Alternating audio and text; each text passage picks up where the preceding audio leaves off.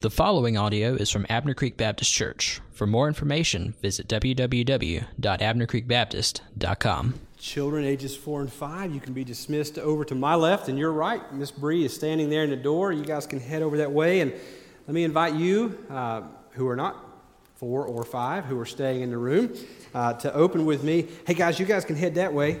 Hey Miles, Lincoln, you guys can head that way. See, right over there? There you go. Thanks, Joe. I think we started something. Like, these kids are thoroughly Baptist, right? Because once they start something, it's hard to turn back from it, right? How many of you are sitting in the same seat you sat in last week? See, it's not just them, right? All right, so Ephesians chapter 4. Uh, we're going to look at verses, uh, Lord willing, verses 7 through 16 today. Uh, I come to this passage, Ephesians 4 7 through 16, and I, I, have a confession that's probably not a confession if you've been with us uh, for, for a number of years.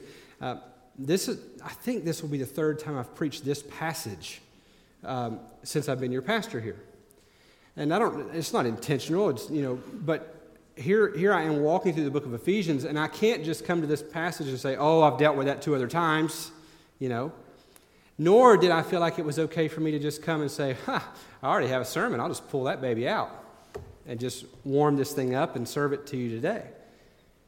So, what I'm trying to do today, Lord willing, with the Lord's help, is to bring to you the same passage of Scripture. We talked about this in our my Sunday school class this morning, is that every passage has one meaning, but it can be applied in multiple ways.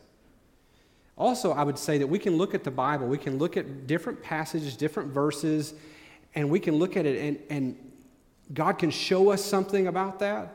And then later on, we're at a different stage of life. God can sort of rotate the, the diamond of His Word just a little bit and show us a new beauty there. And so, what I'm wanting to do, what I'm asking the Lord to do, I am dependent on the Spirit of God and I believe in the power of the Spirit of God is I want you and me, I want us to see this passage in a new light today.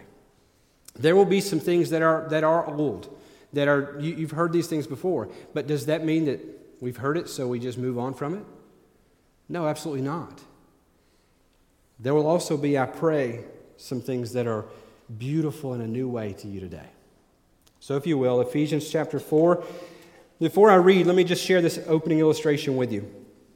Imagine there was, there was once a tiny little town that sat at the foot of a mountain. This tiny little town, uh, decades ago, sat at this foot of the mountain and it flourished. And, and in this little town, there were, there were mills that turned. You know what I'm talking about? Like the, the, the old grist mills. There were mills that turned and gardens flourished because this little town was fed by a stream that flowed through this town that came from the melting snow on the top of this mountain. Well, for years, years went by, and this town flourished. The mill turned, and the gardens flourished, and life was good and happy in this little town. Then one day, there was a meeting of the town council, and, and they looked for ways that they could sort of clean up some expenses and maybe cut some expenses and maybe get their bottom line a little more in, in line, right? And so there was a man there in the town council, and he was looking over the expenditures of this town, and he came across this one line item that was uh, resource management, and, and he didn't know what it was for. He asked around, he said, What is this? What is this money going toward? And no one could tell him. They didn't really know. It had just been there, it had been on the books for years and years. They'd been paying this out. No one really knew what this was going toward. So, no one knew. They voted, let's do away with this resource management, right? They had no clue. It wasn't long before, uh, or long after, that they, they cut this out of their budget, out of their expenses, that they noticed something about their little town. They would, they would look at the stream as it flowed through their little town, and before long, it, brown, foamy gunk began to sort of brush up against the banks there. The stream still flowed, but it was just, it just didn't quite look the same. Months went by, and this stream that once flowed in a, in a it wasn't a huge river, but it, it flowed steadily, began to get smaller, and it seemed like it was drying up. They launched an investigation.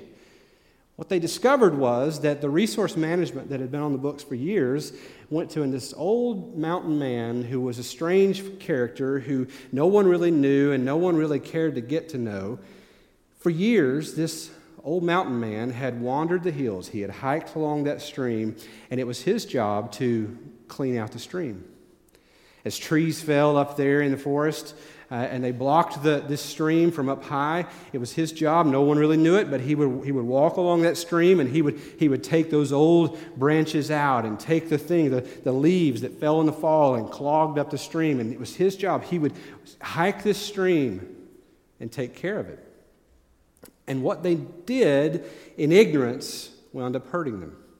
They discovered that this, old man that do, did his job in secret behind closed doors, no one really knew who he was, no one knew what he did. His job was actually really, really important. And so they, they reversed their decision, they reinstated this, and the man went back to work. And before long, this little tiny town at the base of this mountain began to flourish again. The mill turned and gardens flourished because a man who worked behind the scenes on a seemingly unimportant job was back to work again. That's what we see as the design in God's church. We see that God has given every single one of us a job to do. And some of those jobs are going to be up front. Some of those jobs will be to stand in this place and open the Bible and to teach and preach. Some of those jobs will be to sit behind a piano or behind a microphone, but others will be behind the scenes and no one will ever see. There are people who attend to the pockets and the seat backs and the chairs in this room to make sure that there are pins and connection cards and things like that here. Are those people any less important than any of the others? I would say to you, no. And this is the design that we see in Ephesians chapter 4 as God gives everyone a job to do. Let's look at this together. Verse 7 of Ephesians 4. But grace was given to each one of us according to the measure of Christ's gift. Therefore, it says, When he ascended on high, he led a host of captives and he gave gifts to men. In saying that he ascended, what does it mean but that he had also descended into the lower regions of the earth? Or the earth? He who descended is the one who also ascended far above all the heavens that he might fill all things. Simply describing that Jesus, who'd been worshiped by angels throughout eternity, put on flesh and came to earth when his work here was done, that he left earth and ascended back to heaven. This is what it's saying. Pick up in, in verse 11. And he gave the apostles, the prophets, the evangelists, the shepherds, and teachers to equip the saints for the work of ministry for building up the body of Christ until we all attain to the unity of the faith and of the knowledge of the Son of God, to mature manhood, to the measure of the stature of the fullness of Christ, so that we may no longer be children, tossed to and fro by the waves and carried about by every wind of doctrine, by human cunning, by craftiness in deceitful schemes.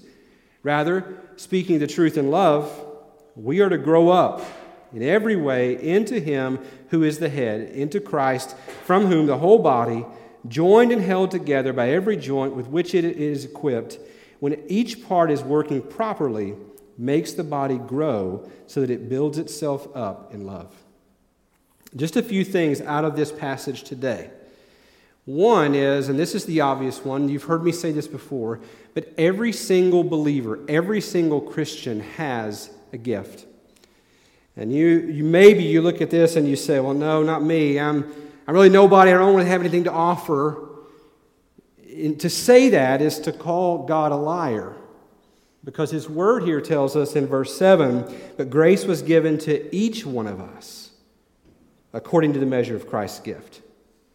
The reason each one of us has been given a gift is 1 Corinthians 12 tells us that each is given the manifestation of the Spirit for the common good.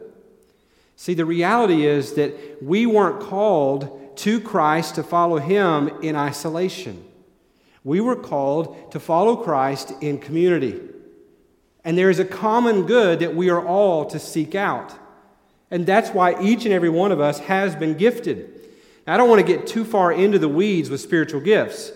The Bible lists out spiritual gifts in, in, in three or four different places. There are over 20 different actual spiritual gifts that are listed for us, that are named in, in all of those different places. None of them, none of them include exactly the same list. None of them rank them in order of importance or value. And none of them are exhaustive because each one contains something that the other one didn't, right? I don't want to get too far into the weeds with that. I love John Piper's definition, really, of, of spiritual giftedness. Listen to this. John Piper said, Your spiritual gift is the shape of God's grace flowing through your individuality. I, I think that's exactly right. That every single person in the family of God has a gift, and God wants to display His grace through you as an individual for the common good. Here's some things that are new that I, I looked at, and I think God would have us to hear this morning about these. Three truths about our gifts. One is we haven't earned these gifts. None of us construct. We haven't, we haven't done anything to, to, to say, this is mine because I deserve this. The Bible here says in verse 7, but grace. What is grace? If you think about that, if you just slow down and you get away from maybe you grew up in church and you've heard grace all your life, if you just get away from it and think about it for a minute, isn't grace something good that you have received that you didn't deserve? Maybe, maybe, I would say in all cases, it's good for you. May not always feel good for you in the moment. How many of you have ever received a grace that didn't feel good when you first received it? I mean, all of us have, right? I've walked through some things, and I would, I would tell you today, I would never want to walk through that again. But I'm so thankful for what God did in me through that, right? Every, every good gift comes down to you from the Father of lights. It is good for you, but more than good for you, it is meant to also be good for others. This is what grace is simply receiving something good that you don't deserve. There's common grace. Some examples of common grace would be getting to see a sunset over the ocean. You know, I love going to, to our beaches here in South Carolina, but I don't like the fact that you can't see the sunset over the beaches in South Carolina. For that reason, I love going to into the Gulf and being able to see that there. When we went to, out to California uh, last year and we were there in Santa Monica and we got there just the right time and went out on the Santa Monica Pier when the sun was setting over the Pacific Ocean, I'm telling you, it doesn't get much better than that, right? That's common grace. I don't have to be a believer. I don't have to be a Christian or a Christ follower to, in order to enjoy those things. That's common grace. God says, I'm going to give certain things to everyone. Another example of common grace would be indoor plumbing. Aren't you glad for the common grace of indoor plumbing? My family and I at Christmas, we played the role of Cousin Eddie to the T. We showed up at my parents' pulling our camper. We put the kids in the house, and my wife and I slept in the camper in the yard. The only thing about sleeping in a camper in the yard at your parents' house in the middle of December is that you can't hook water up to it. So in the middle of the night, you don't have indoor plumbing. Is this a little too revealing for any of them? Anybody like it's probably a little uncouth, I guess, this morning. So at 2.30, 3 o'clock in the morning, when I'm already down this road, when nature calls, there is a cold sprint into the house, right? So I'm thankful for the common grace of a sunset over the ocean or an indoor plumbing or, or an automatic coffee maker that I can program the night before right? These are common graces. These are not just things that are inventions of humanity, human ingenuity. This is the design of God in those human beings to create and reflect His glory. They are common graces of His good. But then there's also this special grace that we, in this place, as believers, know as the gospel. You ever, you ever stop to think about why you received the gospel and someone else hasn't? Anybody have a family member and you think, why, why am I a believer? And raised in the same home, my brother's not. My sister is not. You ever think about the fact that you were born where you were, where you got to hear the gospel over and over and over again? Maybe, maybe at the time when you were a child, your parents drug you to church and you hated to go, but you were there and God was planting the gospel into your ears and into your heart. And around the world, there are people who have never even heard the name of Jesus. They don't know about a man named Jesus, let alone what he's done. Why were you born where you were born? It's special grace, it's the gospel in your life. Here, Paul tells the Ephesians, we have not earned these gifts, they are grace. They are a, a good gift that we have received that we, ha- we don't deserve. Here he also says that they are according to the measure of Christ's gift. He does not say that they are according to the measure of your investment. You have not earned these gifts. It is a short view of the cross that only thinks of forgiveness and heaven as, as the gifts we receive from the gospel. Our forgiveness in heaven gifts we receive from the gospel, you better believe they are. And we should celebrate those things. And we should have this view of heaven that we long for Jesus to come and we long for the day when we can enjoy Him forever. But it is a short view that only sees those as the benefits, the gifts of the gospel. Instead, there are gifts that we have been given right here and right now. If those were the only gifts, heaven and forgiveness, then would it not make sense that Jesus would have immediately taken us there? But instead, he's given us gifts that are to be used in the here and now. And they all flow from the gospel.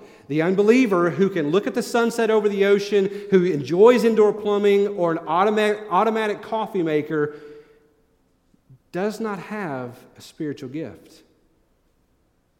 You have a spiritual gift if you are a believer to be used now for the common good to show God's grace through your individuality. So, first off, we haven't earned these. Secondly, we don't get to pick them. I remember when I was a kid, uh, Christmas would come around. How many of you remember the, the J.C. Penney wish book? right? Or the Sears wish book, right? We didn't have iPads or the internet. There was no Amazon, which, by the way, the, what's the guy's name, CEO of Amazon now? The richest man in the world ever, history, right? We didn't have any of that. We had the J.C. Penney wish book, which was this catalog that came out. It was actual paper from actual trees, and it was put into a book and you could flip through that thing and you could look at clothes and you could look at tools, but I wasn't interested in any of that. I was going to the toys, right? And I can remember as a kid sitting down with that and circling that, circling that, dog ear that page, right? And I'd go through the whole thing. I'd go through it over and over again, and I would just drool over all this stuff. And then I would take notebook paper and I would meticulously go back through the, the J.C. Penney wish book and I would list out these things for my parents. Page so and so. Item so and so. Color specific, right? And, i and I would go through then after I had listed all this out, and I would then make copies of that list. I didn't have a copier, I was the copier. Just in case they didn't get it, right? This was a level of idolatry in an eight year old's heart that was rarely seen, right? Is this the way that God teaches us about spiritual gifts? That somehow He has given us this wish book and He says to us, I've put in everything in there. You can look at clothes and you can look at tools. If you want, there's some fun things in there too. You go through, son, and you pick out what you want and you let me know. Is that what God's done? No, God says, you don't get to pick these. Listen, listen to what the Bible here says. The Bible in verses 11 and 12 says, And he gave the apostles, the prophets, the evangelists, the shepherds, and teachers to equip the saints. There are specific roles here. And if, if God teaches that we choose spiritual gifting the way that I chose toys from the J.C. Penney wish book, then the result should be that I should be jealous of those who have the gifts that I don't because I didn't receive what I wanted. So, the question I would pose to you today is Should the evangelists have been envious of the apostles? I mean, I could hear the, the evangelists, you know, these early like church planners that would go out with, with in the early church. They went out and they preached the gospel. I could hear them maybe think, Lord, why did they get to be apostles and I didn't? I mean, Lord, all they did was argue and grumble all the time. I mean, Lord, these, I mean, the apostles were mostly those early disciples of Jesus. Paul was also an apostle. Matthias was added after Judas had committed suicide. But, but you know, I can hear these, these evangelists saying things like, Lord, they jockeyed for position all the time. They argued if, eh, what, can I be on your right hand when you enter your kingdom? Can I be on your left? They even confronted Jesus sometimes and said, No, no, no, Jesus, you're wrong. To the point where Jesus even looked at them and said, Get behind me, Satan, right? So, should the evangelists look at these apostles and say, What? I mean, I know my own gifting. Lord, wouldn't you have made a better decision to have made me an apostle? Why those guys and not me? Should the shepherds, those early pastors, should they have been envious of those evangelists, those church planners? I mean, would it be right for the shepherds to look at those evangelists and say, man, if only I could have their job. I mean, their job is so exciting. They get to travel all the time, they get to go into places where, where the name of Jesus has never been preached. And man, they get to blaze new trails for the gospel. And here I am, I'm stuck here with these people. I'm a shepherd, I'm stuck here with these sheep. Can I be transparent with you this morning as a shepherd? And I'm not talking about anybody in this room, okay? But sometimes sheep stink. Sometimes they bite. I've been bit a few times. They're always wandering off, they've always got needs. Would it be right for a shepherd to look back at those church planners, the evangelists, and say, Man, if I could only have their job? Should they be that way? Should the, should the saints be envious of one another's gifting? I mean, should we ask questions like, why does, why does that guy get to teach? I think I could do that. Why, why can't I do that? Why, why does he get to be the guy up front? Should we say things like, man, I wish I had the gift of ex- exhortation? Like, I'd love to be able to tell people what they're doing is wrong in Jesus' name, too, right? What about things like spiritual gifts, like, like, like speaking in tongues, I mean? Does it still exist? Should we desire it? Should we be envious of those who claim to have a private prayer language or, or the gift of tongues? I don't want to get into the, to the weeds on any of this. My point to you is that I, I just want to say we don't get to choose our gifting. It would not be right for those evangelists to become envious of, of the apostles. It would not be right for, for the shepherds to become envious of the, the church planners or the evangelists. It would not be right for saints to become envious of one another in our gifting because we don't get to choose. Romans chapter 12, verse 3 says, For by, by the grace given to me, I say to everyone among you not to think of himself more highly than he ought to think, but to think with sober judgment, each according to the measure of faith that God has assigned. 1 Corinthians chapter 12, probably the go to on this, this subject. 1 Corinthians 12, verses 14 through 20. For the body does not consist of one member, but of many. If the foot should say, Because I'm not a hand, I don't belong to the body, that would not make it any less a part of the body. And if the ear should say, Because I am not an eye, I do not belong to the body, that would not make it any less a part of the body. If the whole body were an eye, where would be the sense of hearing? If the whole body were an ear, where would be the sense of smell? But as it is, God arranged the members in the body, each one of them as He chose. If all were a single member, where would the body be? If, as it is, there are many parts, yet one body. I would say to you this morning that God has given each and every one of us a gift if you are a believer, if you're a follower of Christ. And it's not, it's not up to choo- us to choose what those gifts are. It's not up, up to us to be discontent in what we've been given. Instead, it is to find our contentment in the Lord and say, Lord, if this is what in your wisdom and your will you have seen fit that I would be given, then Lord, let me be like the man given five talents and let me go out and work my tail off to, to improve what you have given to me for the common good of your people here.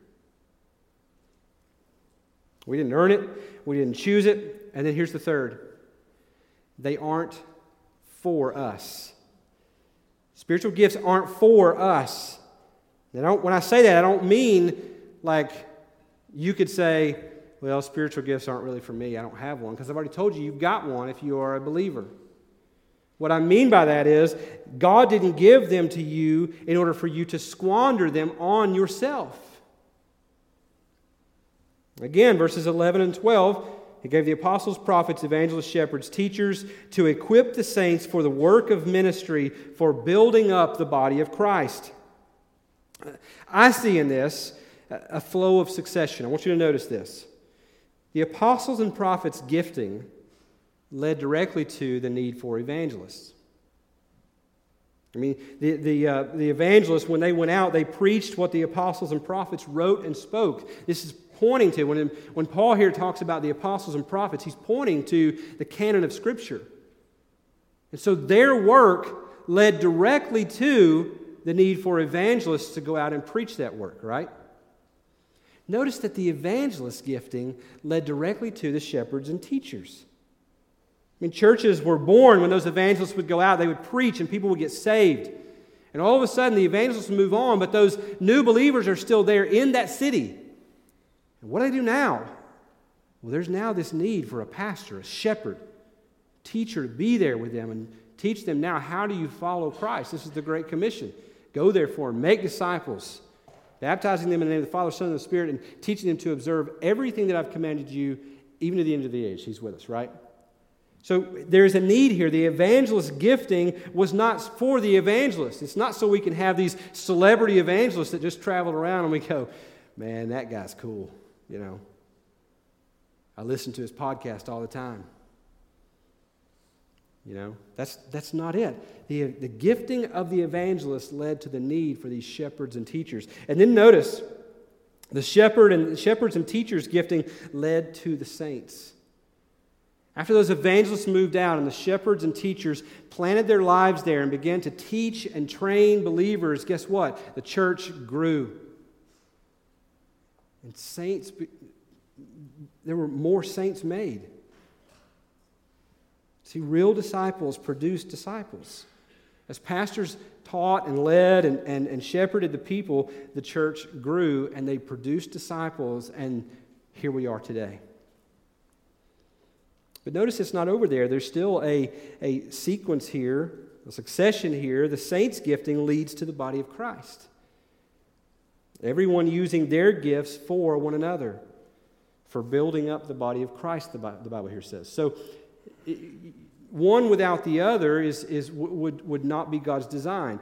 Each one of those was given to whoever it was given to in order to serve the next, in order to serve the next, in order to serve the next. And we are here today in order to serve one another. Our gifting is not for us. We don't hoard our gifts in order to spend them on ourselves. I went and watched a movie recently. I don't go to a whole lot of movies just because of the price of going to the movies, right? I mean, it's expensive to go to the movies. But we went and saw uh, All the Money in the World. Um, movie about John Paul Getty, who was in 1973 the richest man in the world, made his fortune in the oil industry, getting oil out of the Middle East, right? Made, made his fortune. Uh, his, his grandson uh, was kidnapped uh, while he was in Europe somewhere. He was kidnapped, uh, and then a ransom demand came in to his grandfather, knowing that this is the grandson of the richest man in the world. And so this ransom comes in. I don't want to, I guess I should say spoiler alert. Um, but anyway, um, I don't know what you're going to do at this point. Just put your fingers in your ears. But ransom comes in $17 million. Give us $17 million, you can have your grandson back. Richest man in the world, John Paul Getty, says no. The level of, of um, materialism is revealed in his heart. he's got several other grandchildren, and so he sees this. If I pay off this ransom for this first grandson, and, and word gets out that this was a successful business venture for these kidnappers, then I will have more ransom notes and more kidnaps coming in, right? And you say, well, yeah, there's some wisdom to that, I guess, but I don't know. The depravity of his heart is revealed as it goes on even further. He, he begins to, as it gets down to, and he, he finally is considering paying the ransom, he looks for ways that he can get tax credit for it. Uh, he, he, he, um, he, he, spent his life acquiring things. Um, it was pointed out in the movie that, that he had bought all these different uh, paintings from, from history and all these things that were just worth millions and millions of dollars. And there's a scene in the movie where he looks at these things and he's buying this. You think he's going to, to like pay the ransom for his grandson. And when you get there, it's not his grandson at all, it's this new painting. It's not a new painting, it's an old one. But he unwraps it and he's looking at this thing with this lust in his eyes. He says, You know, people will always disappoint you, but things are what they are at the end of the day, they are exactly what they appear to be. You know, is that how we are to use these gifts that we have received? Many of you have experiences in church where you've been burned, you've been hurt by people, people have disappointed you. Maybe it's not gone like you hoped it would go, and you think, well, I'm not going to I'm not going to put myself out there. I'm not going to I'm not going to you know, use this thing when I'm just going to be, you know, ridiculed for doing it or it's going to be wasted effort for doing it? Is, is this where we should be? Should we, at the end of the day, say, you know what, people are, are always going to disappoint you, therefore I'm just going to hold on to what God's given me? And I would say to you, absolutely not. The Bible here tells us that we are to use what He's given us not for ourselves, not hoard them for ourselves, but instead we are to spend them on behalf of one another. We don't get to bypass people no matter how many times they've disappointed us. Our gifts are not for us, they are to be poured out over and over again for one another. So then, this is the issue of gifting, and these are, these are three truths about our gifts that, that um, we didn't earn them, we don't get to choose them, and they're not for us. What does the passage reveal to us about what happens if we use those? If every single one of us in here, every believer who has received a gift from God, if we all were to take that up and say, seriously, God, use me somehow, I don't know how you're going to do it, but God, use me. If we all did it, what would happen? The text here, the passage reveals two things. Number one, we get along. Unity. Verse 13 says, until we all attain to the unity of the faith and of the knowledge of the Son of God. Does this mean that we're all going to always perfectly get along? No. I talked to you last week that that, that, that unity has a tendency to drift and devolve, remember? And we've got to work hard to maintain that. But if in that working that out, we're using the gifting that God has given us for the sake of one another, it produces this unity. It seems like the opposite of what would take place. If we're all doing our own thing, and how does that result in us getting along if we're all doing our own thing?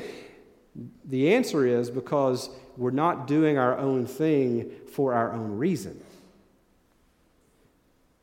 We're to do our own thing for God, for the gospel.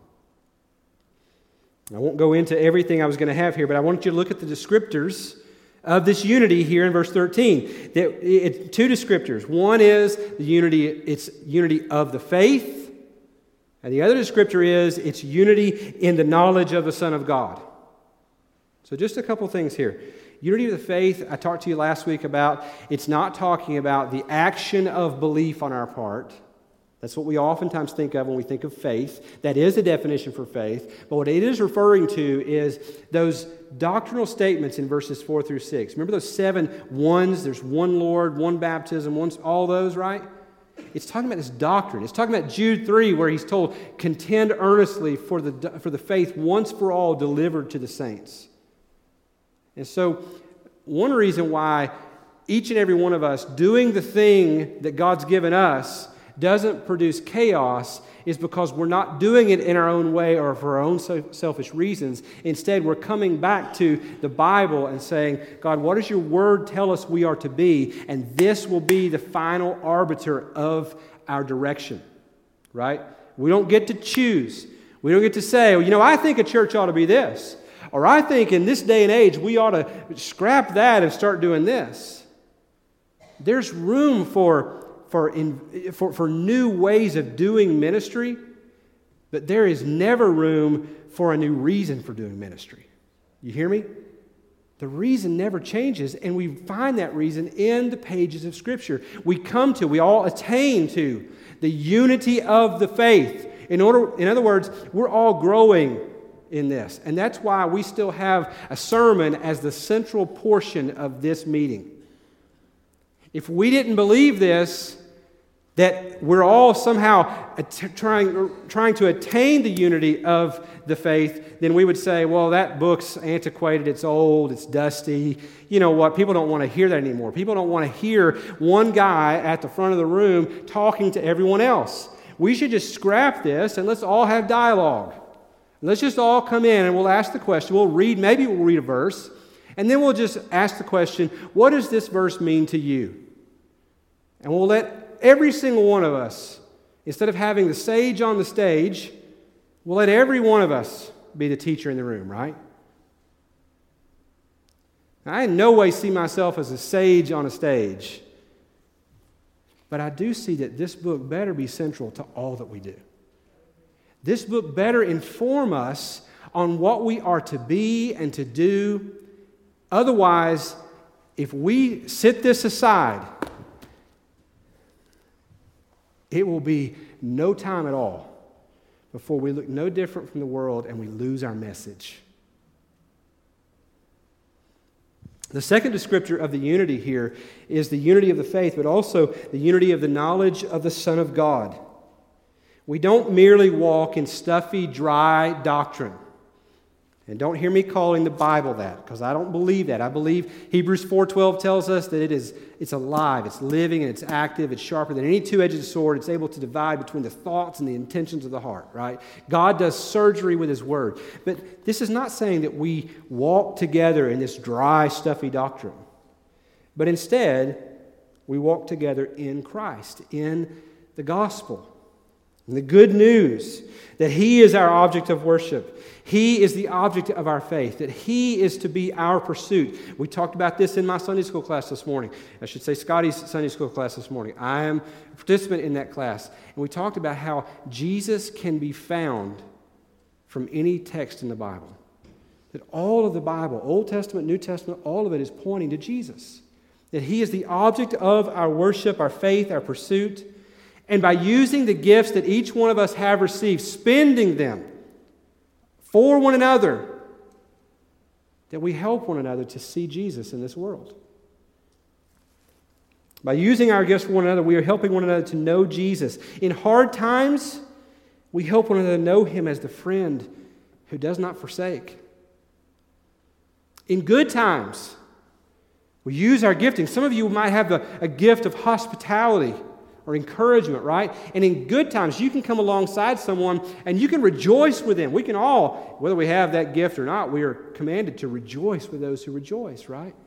And when we do that, we show Jesus to one another.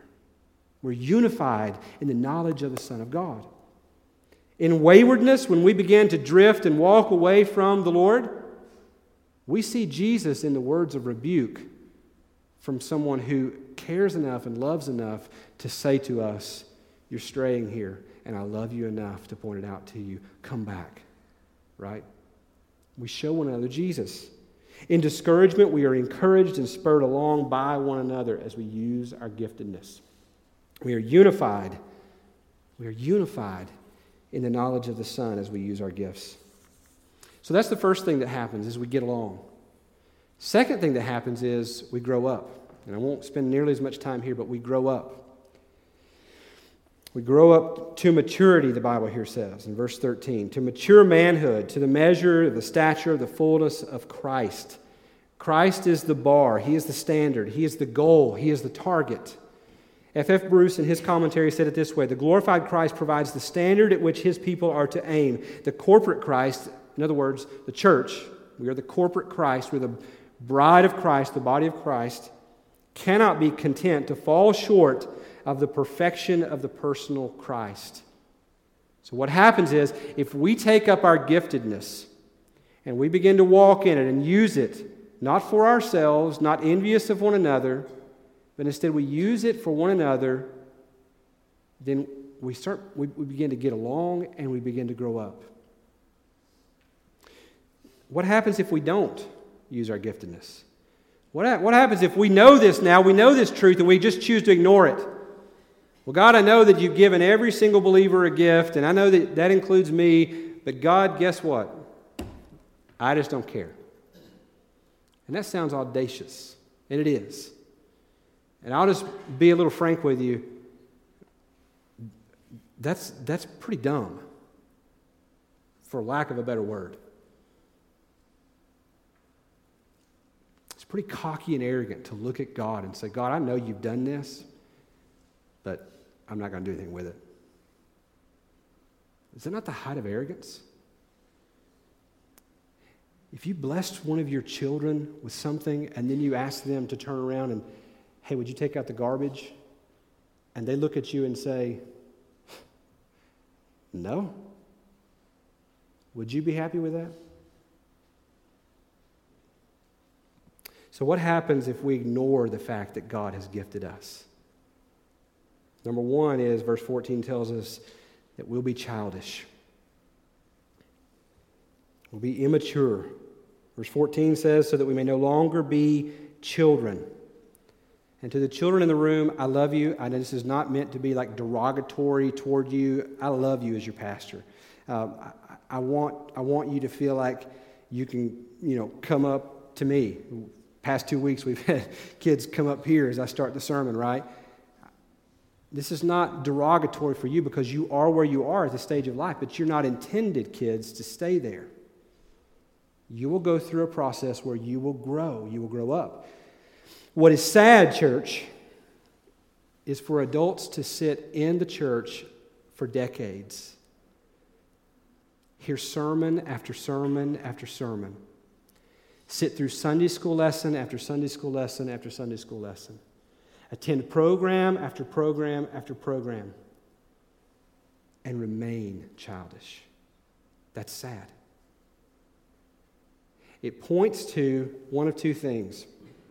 One is you're not really a believer, you're not a genuine Christian. Maybe, maybe you have done the church thing all of your life, but if there has never been any fruit that has resulted from you following Christ, then as loving as I can possibly say this, but as confrontational as I can say this as, as well, you're not, you're not saved. And you need to, you need to turn from your sin and put your trust squarely in Jesus Christ alone. And the Bible says that today is the day of salvation. That while there is breath, pursue the Lord.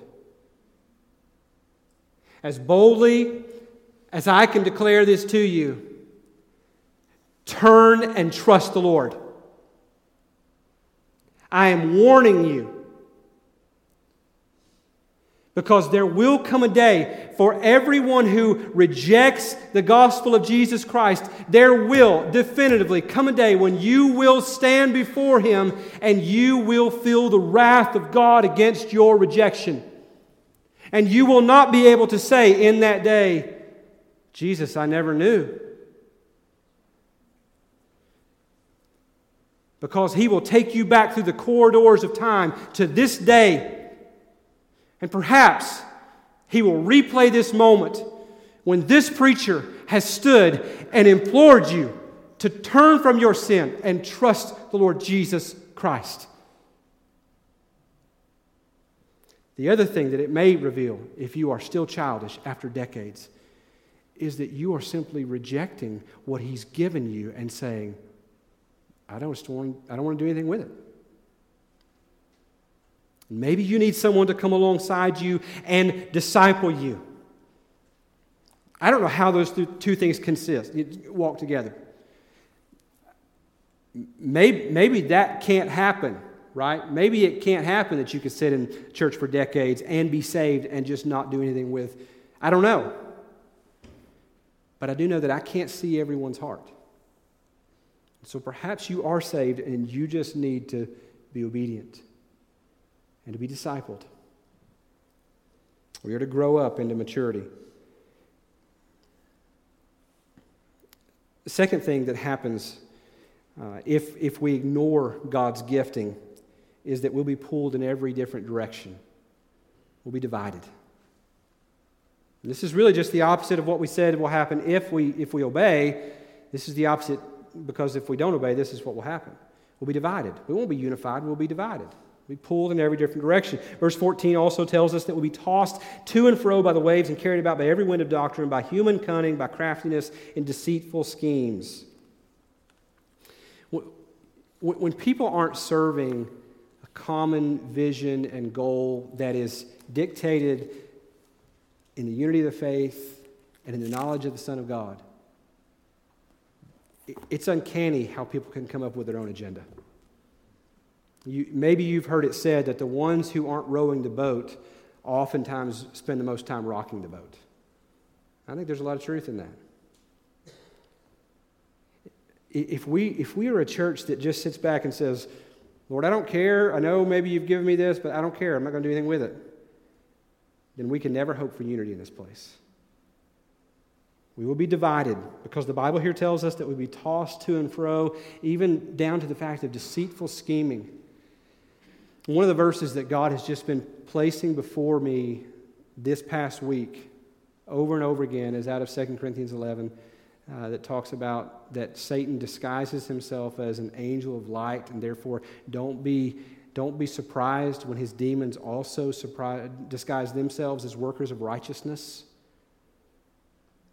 I have just not been able to get away from this week thinking about that in every church, in every church of Jesus Christ, there are those who are not saved, who are being used of the devil.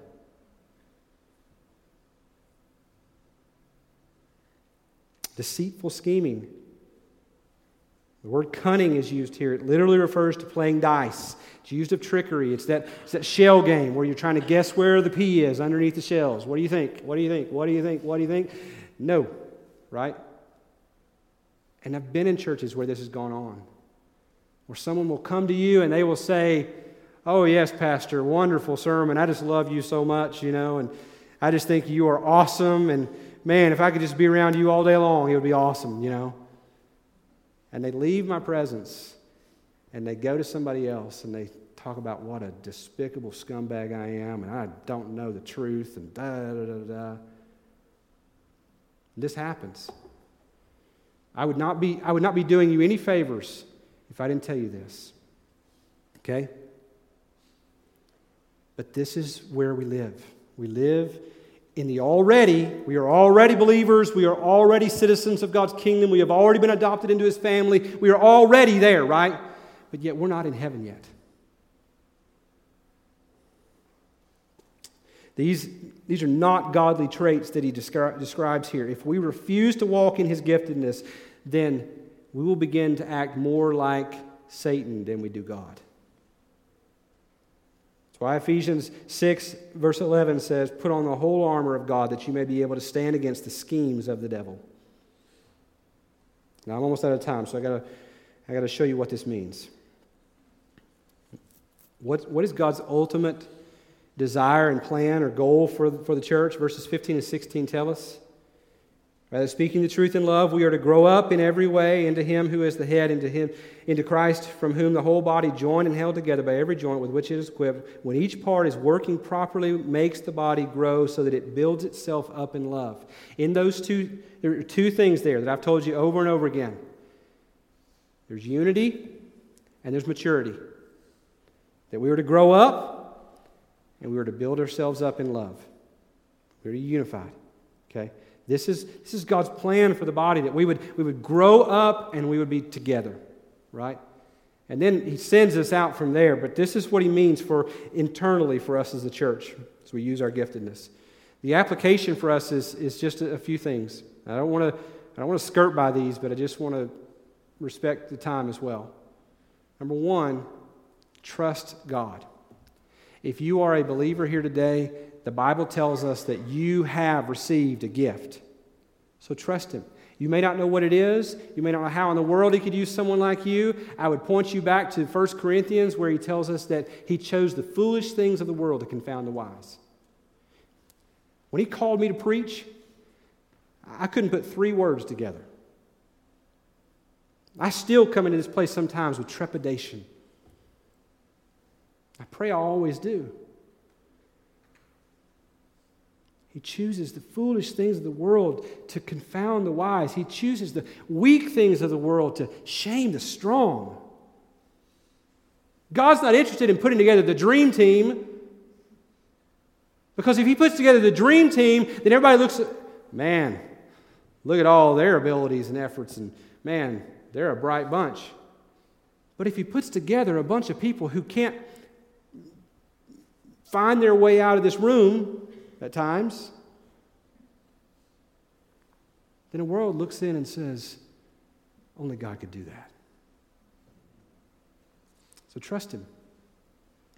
Number two, follow your leaders. It's obvious in this passage that verses 11 and 12 that he has this plan for the church that he gives the apostles, the prophets, the evangelists, the shepherds and teachers, the saints to the body of Christ. I don't take my job here lightly. I'm human like anybody else. I go through seasons where burnout almost creeps in, and then I'm revived like anybody else. I'm dependent on the Spirit of God to breathe new life into me, just like you are. But follow your leaders. We're striving to equip you in things like midweek with our men's, uh, men's group and, and that prayer group that meets on Wednesday night. I, I'm going to do, Lord willing, a better job in 2018 as far as giving you things that equip you for practical living out in your giftedness. Our Sunday school classes, 3M, our student ministry, all these are ways that we're trying to equip you, so take advantage of these. And then lastly, begin. Begin using your gifts to serve the body of Christ. You know, this is the hardest thing to do. This is the absolute hardest thing of anything that I have said is to actually begin. Beginning means you got to do something. To this point, you could sit and go, Amen, Pastor. And, you, and I would never know if you did anything or not, right? You got to do it. We, we, we've tried to produce here disciples who make disciples. You know, that's great material, but it breaks down if the disciples don't then make disciples. So begin. If you need help with that, I'll make myself available to you. We want to help you. There are others here that do as well. Let me pray for us, and then we'll respond to God. Lord Jesus, I thank you. Lord, I know I've gone long today, but God, I pray, Lord, that you would take it and, Lord, that you would apply it. Lord, that you would take your word, Lord, that you would, Lord, deliver the gold of your word into the hearts of your people. Lord, take the dross that has come from me and, Lord, discard it. Glorify yourself, I pray in Jesus' name. Amen. I want to give you an opportunity to reflect and respond. I'll be down here on the front row. If you'd like to talk with me about how do you get going in this thing, we can set up times. It doesn't have to all be figured out on the front row, but I'll be glad to talk with you. If you're here today and you clearly heard the gospel today and you know that you must turn and trust the Lord, I'll be here. I'd love to speak with you. If you'd love to pray with somebody, there'll be people in a prayer room out to my right and your left. We would love to see you just do business with God today. Don't leave this place saying, No, God. Leave today saying, Yes. Let's respond in worship. This time of teaching is brought to you by Abner Creek Baptist Church. For more information, visit www.abnercreekbaptist.com.